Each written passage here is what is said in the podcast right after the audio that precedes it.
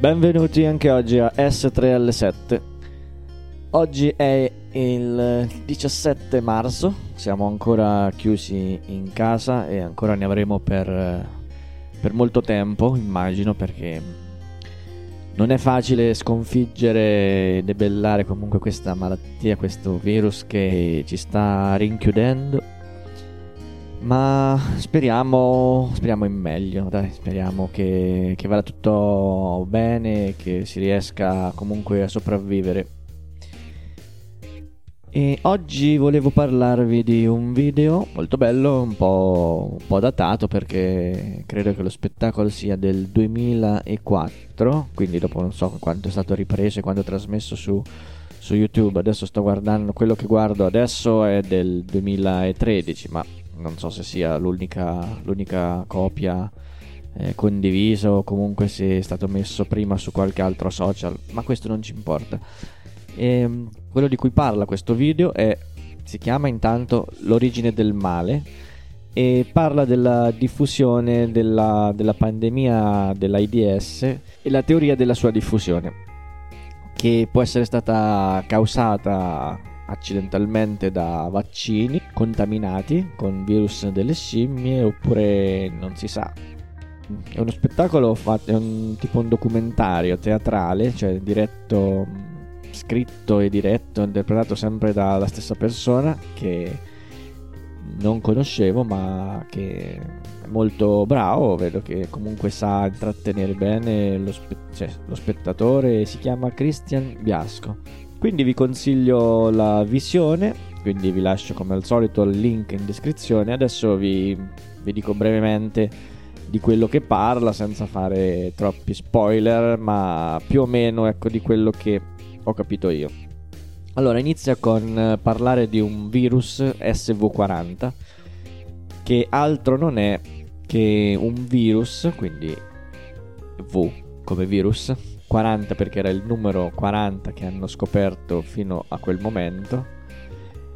E ehm, S scimmie, quindi è un virus delle scimmie eh, che hanno trovato che, e provoca, si dice, si, si pensa che può provocare il cancro, ma non lo si sa questo di preciso. Però di sicuro provoca il cancro nei criceti. E quindi dice, eh, a noi che ci interessa tutto ciò, che dei criceti, sì, poveri criceti, però dicono a noi come esseri umani. Eh, questo ci interessa perché questo virus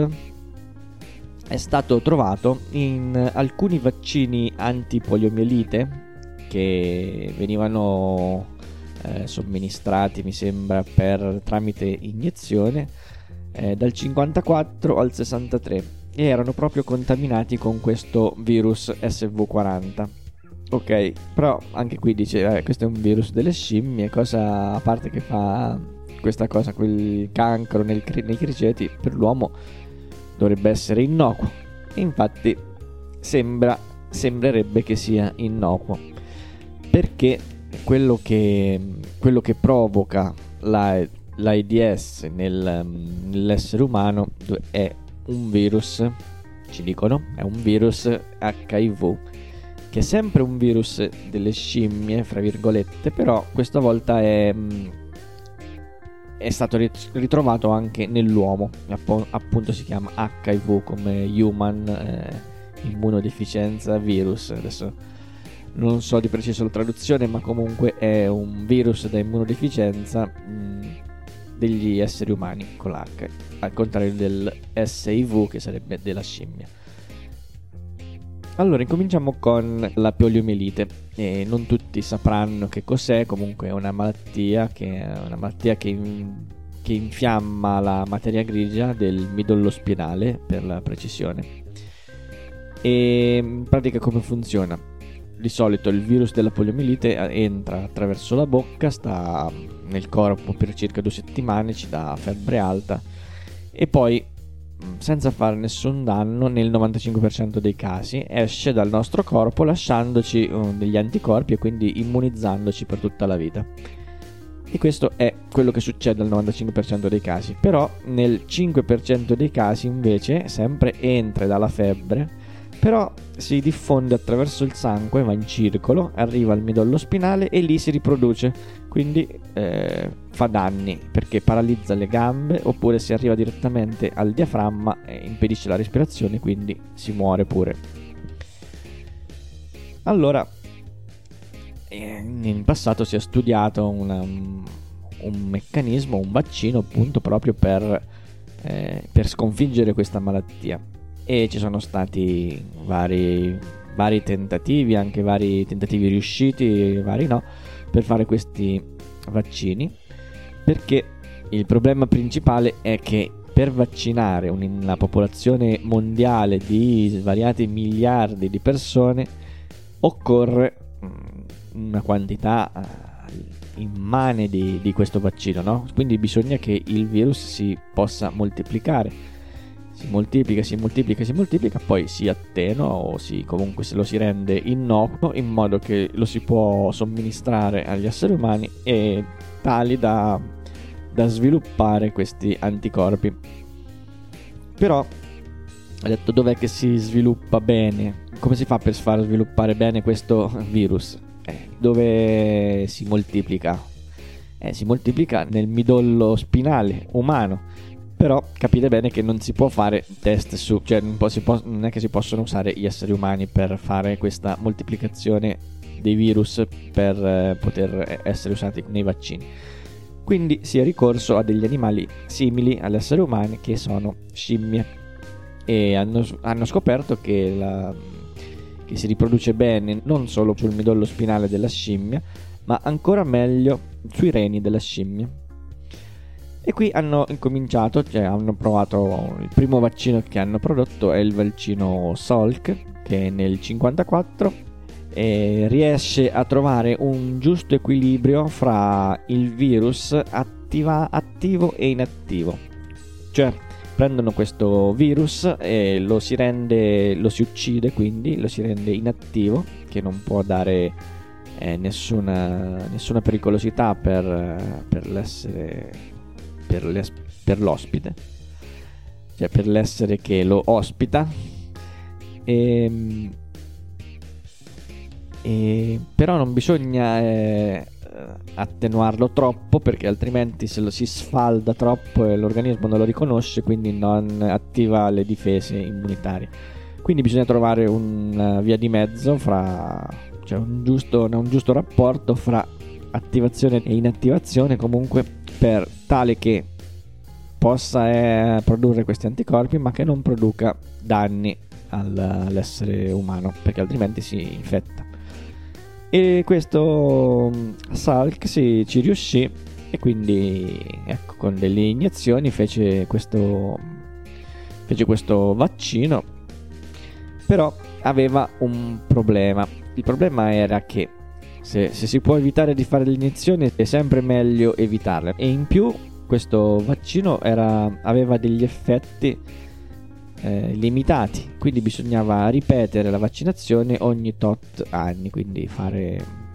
fare dei richiami.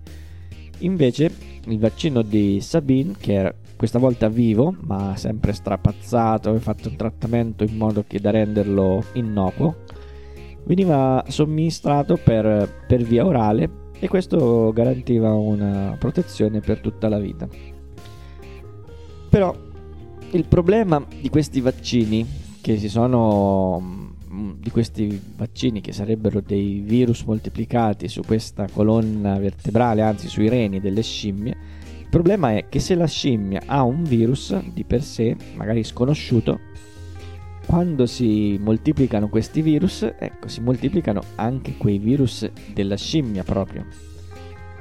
E non solo il virus della, della poliomielite. E quindi questo potrebbe passare eh, attraverso il, fi- cioè il filtro magari blocca tutto tranne il virus, ma se è un virus della, sconosciuto, quando si fanno questi vaccini passa insieme al, insieme al virus eh, della polio pass- sarebbe passato anche questi virus sconosciuti delle scimmie. E quindi le scimmie che erano utilizzate avevano questo SV40, quindi dopodiché eh, hanno deciso di cambiare scimmie, sono passati dalle scimmie asiatiche che utilizzavano all'inizio con le scimmie africane che non avevano questo SV40. Ma ce ne avevano un altro che però non conoscevano perché era sconosciuto, ma che era molto più pericoloso.